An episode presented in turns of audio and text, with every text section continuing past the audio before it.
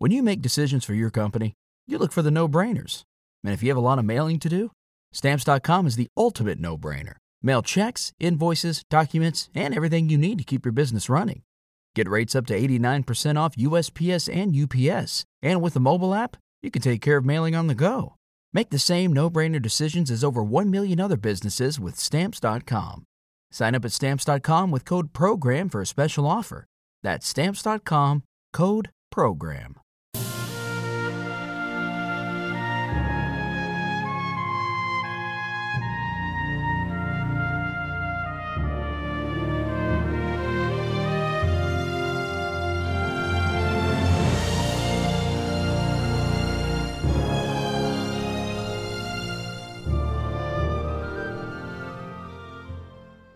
Welcome back, everyone, to 1001 Stories for the Road. This is your host, John Hagedorn, and today, chapters 15 and 16 from The Return of Tarzan. And now, chapter 15 From Ape to Savage. The noise of their battle with Numa had drawn an excited horde of savages from the nearby village, and just a moment after the lion's death, the two men were surrounded by lithe, ebony warriors, gesticulating and jabbering a thousand questions that drowned each ventured reply. And then the women came, and the children, eager, curious, and, at the sight of Tarzan, more questioning than ever. The ape man's new friend finally succeeded in making himself heard, and when he had done talking, the men and women of the village vied with one another in doing honor to this strange creature who had saved their fellow and battled single handedly with fierce Numa. At last they led him back to their village, where they brought him gifts of fowl and goats and cooked food. When he pointed to their weapons, the warriors hastened to fetch spear, shield, arrows, and a bow. His friend of the encounter presented him with the knife with which he had killed Numa. There was nothing in all the village he could not have had for the asking. How much easier this was, thought Tarzan, than murder and robbery to supply his wants. How close he had been to killing this man whom he had never seen before, and who now was manifesting by every primitive means at his command friendship and affection for his would be slayer. Tarzan of the Apes was ashamed. Hereafter he would at least wait until he knew men deserved it before he thought of killing them. The idea recalled Rokoff to his mind. He wished that he might have the Russian to himself in the dark jungle for just a few minutes. There was a man who deserved killing if ever anyone did. And if he could have seen Rokoff at that moment, as he assiduously bent every endeavor to the pleasant task of ingratiating himself into the affections of the beautiful Miss Strong, he would have longed more than ever to mete out to the man the fate he deserved. Tarzan's first night with the savages was devoted to a wild orgy in his honor. There was feasting, for the hunters had brought in an antelope and a zebra as trophies of their skill, and gallons of the weak native beer were consumed. As the warriors danced in the firelight, Tarzan was again impressed by the symmetry of their figures and the regularity of their features. The flat noses and thick lips of the typical West Coast savage were entirely missing. In repose, the faces of the men were intelligent and dignified, those of the women ofttimes prepossessing. It was during this dance that the ape man first noticed that some of the men and many of the women wore ornaments of gold, principally anklets and armlets of great weight, apparently beaten out of the solid metal. When he expressed a wish to examine one of these, the owner removed it from her person and insisted, through the medium of signs, that Tarzan accept it as a gift. A close scrutiny of the bauble convinced the ape man that the article was of virgin gold, and he was surprised, for it was the first time that he had ever seen golden ornaments among the savages of Africa, other than trifling baubles those near the coast had purchased or stolen from Europeans. He tried to ask them from whence the metal came, but he could not make them understand. When the dance was done, Tarzan signified his intention to leave them, but they almost implored him to accept the hospitality of a great hut which the chief set apart for his sole use. He tried to explain that he would return in the morning, but they could not understand. When he finally walked away from them toward the side of the village opposite the gate, they were still further mystified as to his intentions. Tarzan, however, knew just what he was about. In the past, he had had experience with the rodents and vermin that infest every native village, and while he was not over scrupulous about such matters, he much preferred the fresh air of the swaying trees to the fetid atmosphere of a hut. The natives followed him to where a great tree overhung the palisade, and as Tarzan leaped for a lower branch, and disappeared into the foliage above, precisely after the manner of Manu, the monkey. There were loud exclamations of surprise and astonishment. For half an hour they called to him to return, but as he did not answer them, they at last desisted and sought the sleeping mats within their huts. Tarzan went back into the forest a short distance until he had found a tree suited to his primitive requirements, and then, curling himself in a great crotch, he fell immediately into a deep sleep. The following morning he dropped into the village street as suddenly as he had disappeared the preceding night. For a moment the natives were startled and afraid, but when they recognized their guest of the night before, they welcomed him with shouts and laughter. That day he accompanied a party of warriors to the nearby plains on a great hunt, and so dexterous did they find this white man with their own crude weapons that another bond of respect and admiration was thereby wrought. For weeks Tarzan lived with his savage friends, hunting buffalo, antelope, and zebra for meat, and elephant for ivory. Quickly he learned their simple speech, their native customs, and the ethics of their wild, primitive tribal life. He found that they were not cannibals, that they looked with loathing and contempt upon men who ate men. Busuli, the warrior whom he had stalked to the village, told him many of the tribal legends. How many years before his people had come many long marches from the north, how once they had been a great and powerful tribe, and how the slave raiders had wrought such havoc among them with their death dealing guns that they had been reduced to a mere remnant of their former numbers and power. They hunted us down as one hunts a fierce beast, said Busuli. There was no mercy in them. When it was not slaves they sought, it was ivory, but usually it was both. Our men were killed and our women driven away like sheep. We fought against them for many years, but our arrows and spears could not prevail against the sticks which spit fire and lead, and death, to many times the distance that our mightiest warrior could place an arrow. At last, when my father was a young man, the Arabs came again, but our warriors saw them a long way off, and Chowambi, who was chief then, told his people to gather up their belongings and come away with him, that he would lead them far to the south until they found a spot to which the Arab raiders did not come. And they did as he bid, carrying all their belongings, including many tusks of ivory. For months they wandered, suffering untold hardships and privations, for much of the way was through dense jungle and across mighty mountains. But finally they came to this spot, and although they sent parties further on to search for an even better location, none has ever been found. And the raiders have never found you here? asked Tarzan. About a year ago, a small party of Arabs and Manyuema stumbled upon us, but we drove them off, killing many. For days we followed them, stalking them for the wild beasts they are, picking them off one by one, until but a handful remained, but those escaped us. As Busuli talked, he fingered a heavy gold armlet that encircled the glossy hide of his left arm. Tarzan's eyes had been upon the ornament, but his thoughts were elsewhere. Presently he recalled the question he had tried to ask when he first came to the tribe, the question he could not at that time make them understand.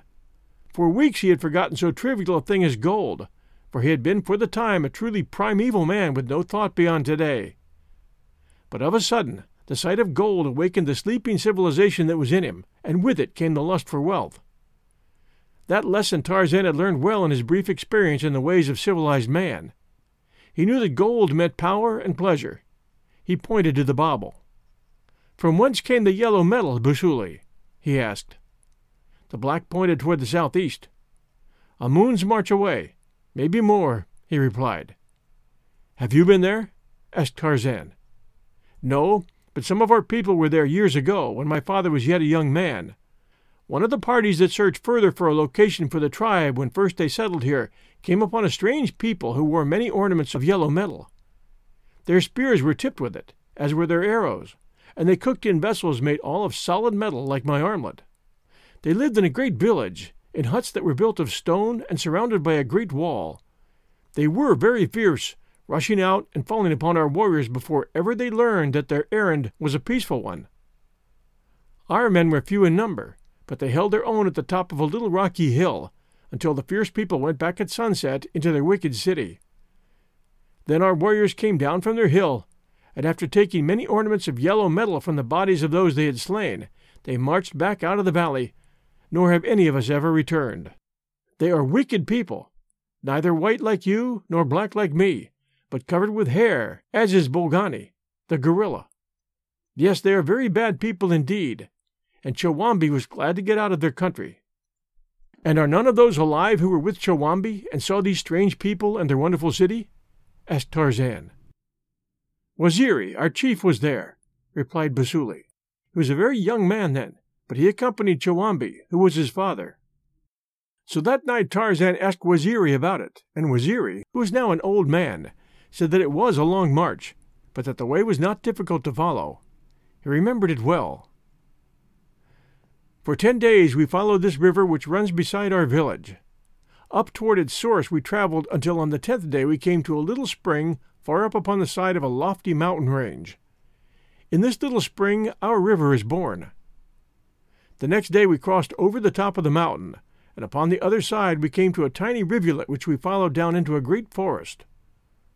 For many days we traveled along the winding banks of the rivulet that had now become a river, until we came to a greater river, into which it emptied, and which ran down the center of a mighty valley. Then we followed this large river toward its source, hoping to come to a more open land. After twenty days of marching from the time we had crossed the mountains and passed out of our own country, we came again to another range of mountains. Up their side we followed the great river that had now dwindled to a tiny rivulet, until we came to a little cave near the mountain top. In this cave was the mother of the river. I remember that we camped there that night, and thought it was very cold, for the mountains were high. The next day we decided to ascend to the top of the mountains and see what the country upon the other side looked like, and if it seemed no better than which we had had so far traversed, we would return to our village and tell them that they had already found the best place in all the world to live. And so we clambered up the face of the rocky cliffs until we reached the summit, and there from a flat mountain top we saw, not far beneath us, a shallow valley very narrow, and upon the far side of it was a great village of stone, much of which had fallen and crumbled into decay. The balance of Waziri's story was practically the same as which Busuli had told. I should like to go there and see this strange city, said Tarzan, and get some of their yellow metal from its fierce inhabitants. It is a long march, replied Waziri, and I am an old man. But if you will wait until the rainy season is over and the rivers have gone down, I will take some of my warriors and go with you. And Tarzan had to be contented with that arrangement, though he would have liked it well enough to have set off the next morning. He was impatient as a child. Really, Tarzan of the Apes was but a child, or primeval man, which is the same thing in a way. The next day, but one a small party of hunters returned to the village from the south to report a large herd of elephants some miles away. By climbing trees, they had had a fairly good view of the herd, which they described as membering several large tuskers, a great many cows and calves, and full grown bulls whose ivory would be worth having. The balance of the day and evening was filled with preparation for a great hunt. Spears were overhauled, quivers were replenished, bows were restrung, and all the while the village witch doctor passed through the busy throngs disposing of various charms and amulets designed to protect the possessor from hurt or bring him good fortune in the morrow's hunt. At dawn the hunters were off. There were fifty sleek black warriors, and in their midst, lithe and active as a young forest god, strode Tarzan of the Apes, his brown skin contrasting oddly with the ebony of his companions. Except for color, he was one of them. His ornaments and weapons were the same as theirs. He spoke their language. He laughed and joked with them, and leaped and shouted in the brief wild dance that preceded their departure from the village. To all intent and purpose, a savage among savages. Nor had he questioned himself. Is it to be doubted that he would have admitted that he was far more closely allied to these people and their life than to the Parisian friends whose ways, ape like, he had successfully mimicked for a few short months? But he did think of D'Arnot, and a grin of amusement showed his strong white teeth as he pictured the immaculate Frenchman's expression, could he by some means see Tarzan as he was that minute. Poor Paul, who had prided himself on having eradicated from his friend the last traces of wild savagery. How quickly have I fallen, thought Tarzan. But in his heart he did not consider it a fall. Rather, he pitied the poor creatures of Paris, penned up like prisoners in their silly clothes, and watched by policemen all their poor lives, that they might do nothing that was not entirely artificial and tiresome. A two hours' march brought them close to the vicinity in which the elephants had been seen the previous day. From there on they moved very quietly indeed, searching for the spoor of the great beast. At length they found the well marked trail along which the herd had passed not many hours before. In single file they followed it for about a half an hour. It was Tarzan who first raised his hand and signaled that the quarry was at hand. His sensitive nose had warned him that the elephants were not far ahead of them. The natives were skeptical when he told them how he knew.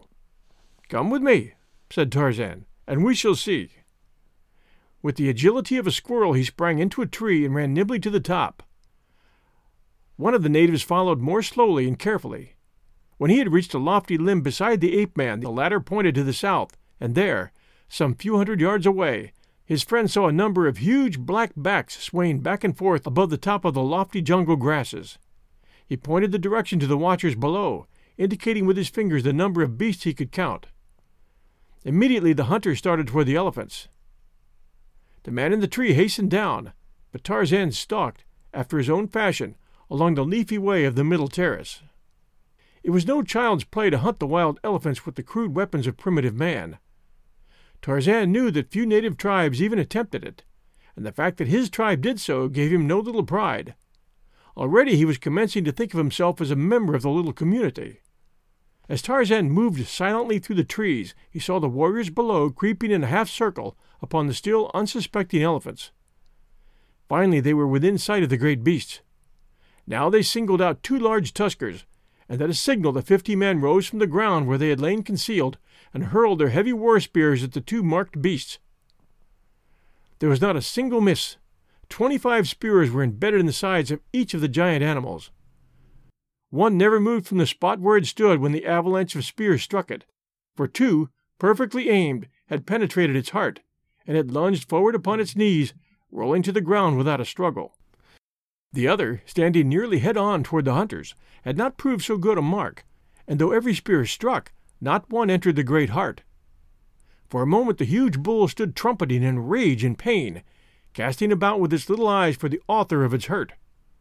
The natives had faded into the jungle before the weak eyes of the monster had fallen upon any of them, but now he caught the sound of their retreat, and amid a terrific crashing of underbrush and branches, he charged in the direction of the noise. It so happened that the charge sent him in the direction of Busuli, whom he was overtaking so rapidly that it was as though the black were standing still instead of racing at full speed to escape the certain death which pursued him. Tarzan had witnessed the entire performance from the branches of a nearby tree, and now that he saw his friend's peril, he raced toward the infuriated beast with loud cries, hoping to distract him. But it had been as well had he saved his breath, for the brute was deaf and blind to all else save the particular object of his rage that raced futilely before him.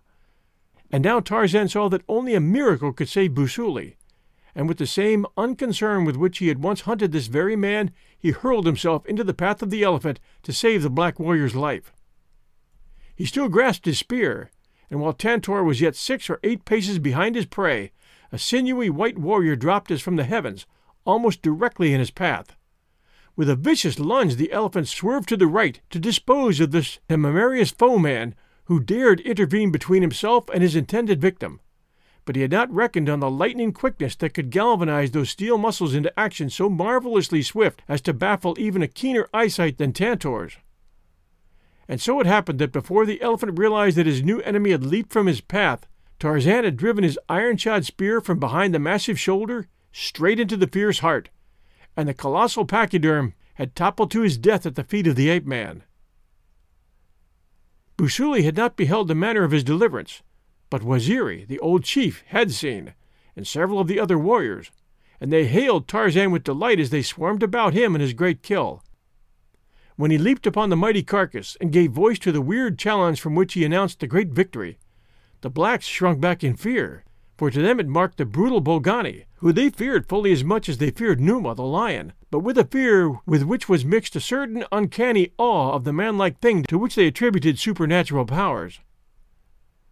But when Tarzan lowered his raised head and smiled upon them, they were reassured, though they did not understand nor did they ever fully understand this strange creature who ran through the trees as quickly as Manu, yet was even more at home upon the ground than themselves, who was except as to color like unto themselves, yet as powerful as ten of them, and single handed a match for the fiercest denizens of the fierce jungle. When the remainder of the warriors had gathered, The hunt was again taken up, and the stalking of the retreating herd once more began. But they had covered a bare hundred yards when from behind them, at a great distance, sounded faintly a strange popping. For an instant they stood like a group of statuary, intently listening. Then Tarzan spoke. Guns, he said. The village is being attacked. Come, cried Waziri. The Arab raiders have returned with their cannibal slaves for our ivory and our women. We'll return to chapter 16 right after these sponsor messages. Have you heard about the 2018 study that showed half of prenatal vitamins tested had unacceptable levels of heavy metals? No? Well, now you have. I'm Kat, mother of three and founder of Ritual, the company making traceability the new standard in the supplement industry. I remember staring at my prenatal vitamins and finding all these things I was trying to avoid high amounts of heavy metals, synthetic colorants, and unnecessary ingredients. So, at four months pregnant, I quit my job and started Ritual because I believe that all women deserve to know what they're putting in their bodies and why. I'm so proud of our prenatal vitamin. The ingredients are 100% traceable, it's third party tested for microbes and heavy metals, and recently received the Purity Award from the Clean Label Project. You see, we trace like a mother because, let's be honest, no one cares quite like a mother. But don't just take my word for it. Trace for yourself with 25% off at ritual.com slash podcast. And now, Chapter 16 The Ivory Raiders. Waziri's warriors marched at a rapid trot through the jungle in the direction of the village. For a few minutes, the sharp cracking of guns ahead warned them to haste, but finally the reports dwindled to an occasional shot, presently ceasing altogether. Nor was this less ominous than the rattle of musketry, for it suggested but a single solution to the little band of rescuers that the poorly garrisoned village had already succumbed to the onslaught of a superior force. The returning hunters had covered a little more than three miles of the five that separated them from the village when they met the first of the fugitives who had escaped the bullets and clutches of the foe. There were a dozen women, youths, and girls in the party, and so excited were they that they could scarce make themselves understood as they tried to relate to Waziri the calamity that had befallen his people. They are as many as leaves of the forest, cried one of the women, in attempting to explain the enemy's force. There are many Arabs and countless Manyuema, and they all have guns. They crept close to the village before we knew that they were about, and then, with many shouts, they rushed in upon us, shooting down men and women and children. Those of us who could fled in all directions into the jungle, but more were killed. I do not know whether they took any prisoners or not. They seemed only bent upon killing us all. The Manyuema called us many names, saying that they would eat us all before they left our country, that this was our punishment for killing their friends last year. I did not hear much, for I ran away very quickly. The march toward the village was now resumed, more slowly and with greater stealth, for Waziri knew that it was too late to rescue. Their only mission could be one of revenge. Inside the next mile, a hundred more fugitives were met. There were many men among these, and so the fighting strength of the party was augmented. Now a dozen warriors were sent creeping ahead to reconnoiter. Waziri remained with the main body, which advanced in a thin line that spread in a great crescent through the forest. By the chief's side walked Tarzan. Presently one of the scouts returned. He had come within sight of the village. They are all within the palisade, he whispered. Good, said Waziri. We shall rush in upon them and slay them all. Good, said Waziri. We shall rush in upon them and slay them all. And he made ready to send word along the line that they were to halt at the edge of the clearing until they saw him rush toward the village. Then all were to follow. Wait, cautioned Tarzan. If there are even fifty guns within the palisade, we shall be repulsed and slaughtered. Let me go alone through the trees, so that I may look down upon them from above, and see just how many there be, and what chance we might have if we were to charge. It were foolish to lose a single man needlessly if there be no hope of success. I have an idea that we can accomplish more by cunning than by force. Will you wait, Waziri? Yes, said the old chief. Go. So Tarzan sprang into the trees and disappeared in the direction of the village. He moved more cautiously than was his wont, for he knew that men with guns could reach him quite as easily in the tree tops as on the ground. And when Tarzan of the Apes elected to adopt stealth, no creature in all the jungle could move so silently or so completely efface himself from the sight of an enemy. In five minutes he had wormed his way to the great tree that overhung the palisade at one end of the village, and from his point of vantage looked down upon the savage horde beneath. He counted fifty Arabs and estimated that there were five times as many Manyuema. The latter were gorging themselves upon food, and under the very noses of their white masters, preparing the gruesome feast which is the pièce de résistance that follows a victory in which the bodies of their slain enemies fall into their horrid hands. The ape man saw that to charge the wild horde, armed as they were with guns, and barricaded behind the locked gates of the village, would be a futile task, and so he returned to Waziri and advised him to wait, that he, Tarzan, had a better plan. But a moment before one of the fugitives had related to Waziri the story of the atrocious murder of the old chief's wife, and so crazed with rage was the old man that he cast discretion to the winds. Following his warriors about him, he commanded them to charge, and with brandishing spears and savage yells, the little force of scarcely more than a hundred dashed madly toward the village gates. Before the clearing had been half crossed, the Arabs opened up with withering fire from behind the palisade. With the first volley, Waziri fell. The speed of the chargers slackened. Another volley brought down a half dozen more. A few reached the barred gates, only to be shot in their tracks, without a ghost of a chance to gain the inside of the palisade. And then the whole attack crumpled, and the remaining warriors scampered back into the forest. As they ran, the raiders opened the gates, rushing after them to complete the day's work with the utter extermination of the tribe. Tarzan had been among the last to turn back toward the forest, and now, as he ran slowly, he turned from time to time to speed a well timed arrow into the body of a pursuer. Once within the jungle, he found a little knot of determined blacks waiting to give battle to the oncoming horde. But Tarzan cried to them to scatter, keeping out of harm's way until they could gather in force after dark. Do as I tell you, he urged, and I will lead you to victory over these enemies of yours.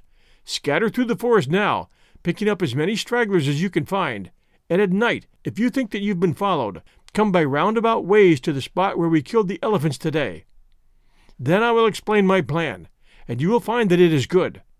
You cannot hope to pit your strength and simple weapons against the numbers and guns of the Arabs and the Manyuema. They finally agreed. When you scatter, explained Tarzan in conclusion, your foes will have to scatter to follow you. And so it may happen that if you are watchful, you can drop many a Manyuema with your arrows from behind some great trees. They had barely time to hasten away further into the forest before the first of the raiders had crossed the clearing and entered it in pursuit of them. Tarzan ran a short distance along the ground before he took to the trees. Then he raced quickly to the upper terrace, there doubling on his tracks and making his way rapidly back toward the village. Here he found that every Arab and Manyuema had joined in the pursuit, leaving the village deserted ex- except for the chained prisoners and a single guard. The sentry stood at the open gate, looking in the direction of the forest, so that he did not see the agile giant that dropped to the ground at the far end of the village street. With drawn bow, the ape man crept stealthily toward his unsuspecting victim. The prisoners had already discovered him, and with wide eyes filled with wonder and with hope, they watched their would be rescuer. Now he halted not ten paces from the unconscious Manyuema. The shaft was drawn back its full length at the height of the keen gray eye that sighted along its polished surface. There was a sudden twang as the brown fingers released their hold, and without a sound the raider sank forward upon his face, a wooden shaft transfixing his heart and protruding a foot from his black chest. Then Tarzan turned his attention to the fifty women and youths chained neck to neck to the long slave chain. There was no releasing of the ancient padlock in the time that was left him, so the ape man called to them to follow him as they were, and, snatching the gun and cartridge belt from the dead sentry, he led the now happy band out through the village gate and into the forest upon the far side of the clearing.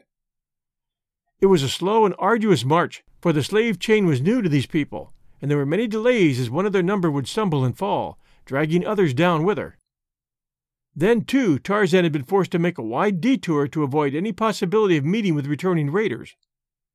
He was partially guided by occasional shots which indicated that the Arab horde was still in touch with the villagers, but he knew that if they would follow his advice, there would be but few casualties other than on the side of the marauders.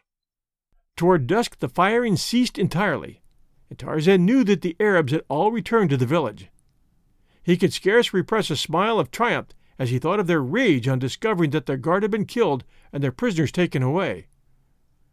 Tarzan had wished that he might have taken some of the great store of ivory the village contained, solely for the purpose of still further augmenting the wrath of his enemies. but he knew that that was not necessary for its salvation, since he already had a plan mapped out which would effectually prevent the Arabs leaving the country with a single tusk.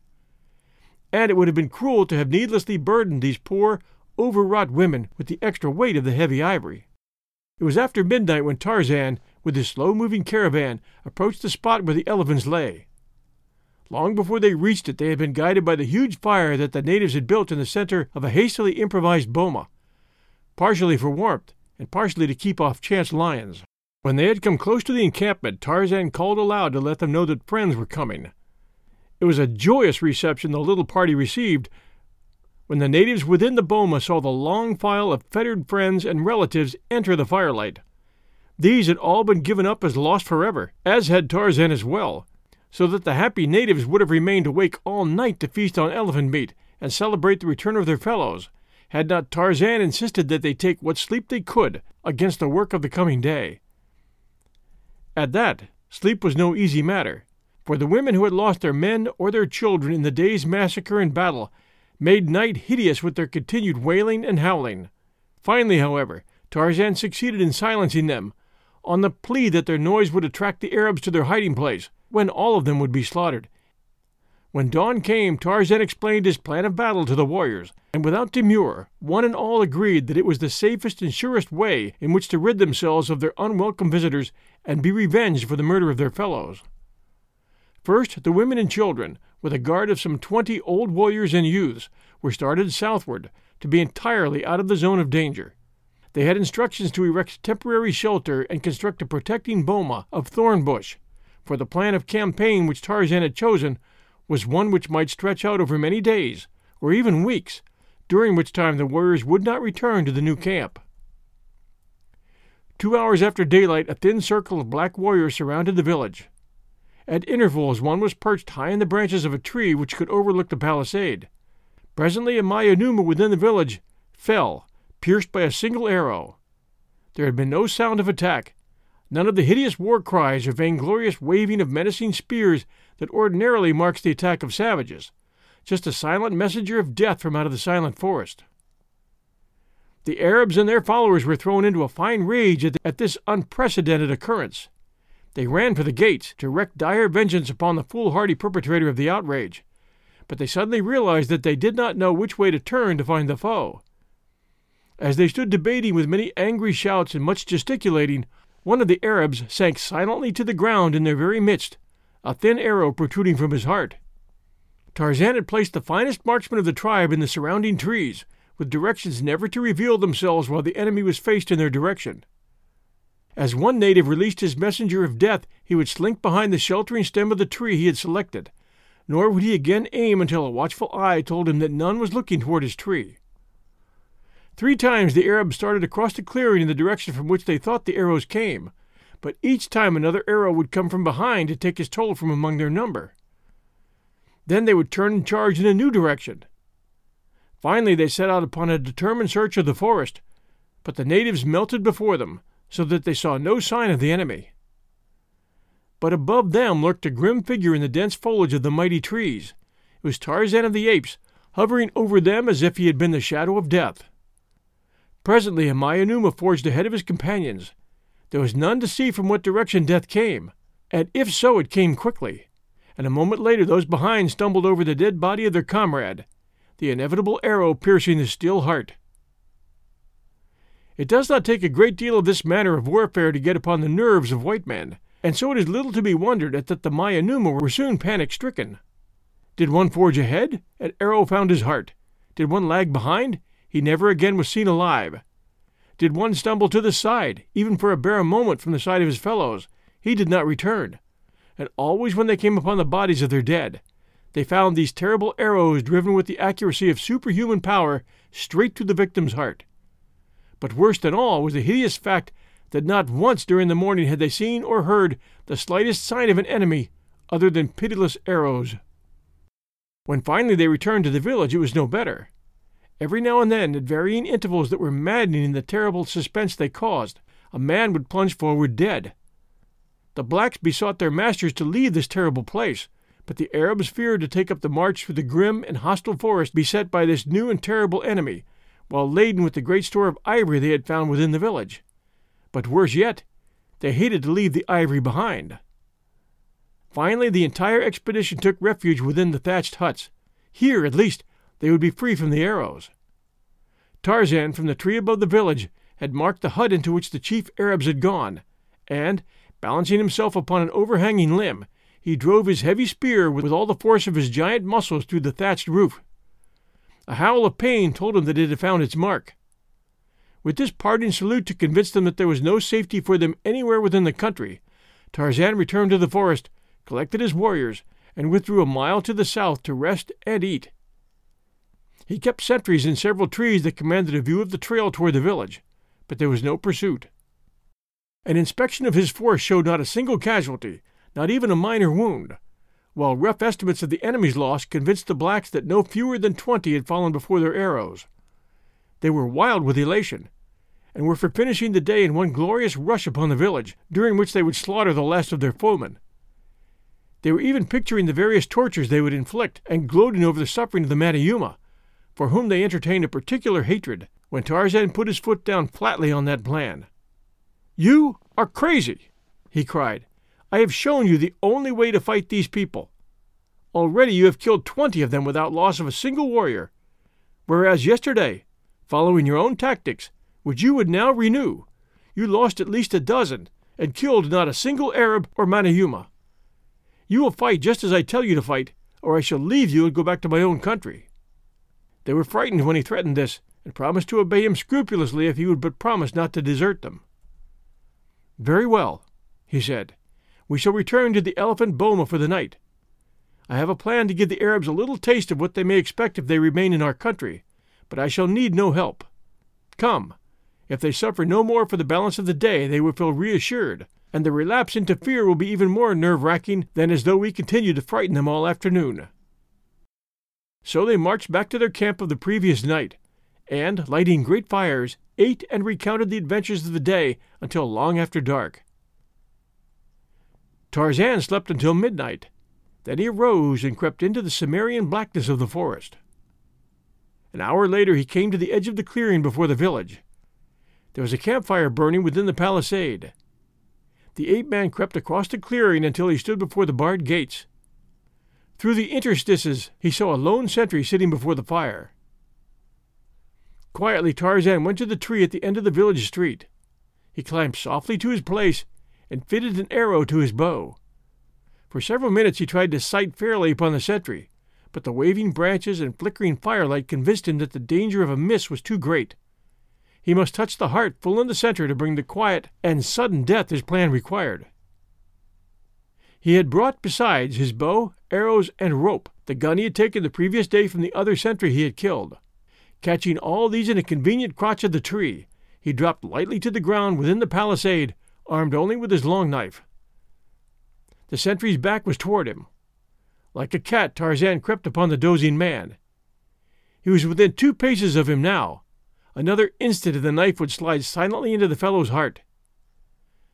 Tarzan crouched for a spring, for that is ever the quickest and surest attack of the jungle beast, when the man, warned by some subtle sense, sprang to his feet and faced the ape man. Tune in next week Sunday night for chapters 17 and 18 of The Return of Tarzan. If you enjoy our show, please do send a review for 1001 Stories for the Road. We appreciate reviews very much. Thank you. We'll return next Sunday night at 8 p.m. Eastern Time. Until then, everyone, stay safe, and we'll be back soon.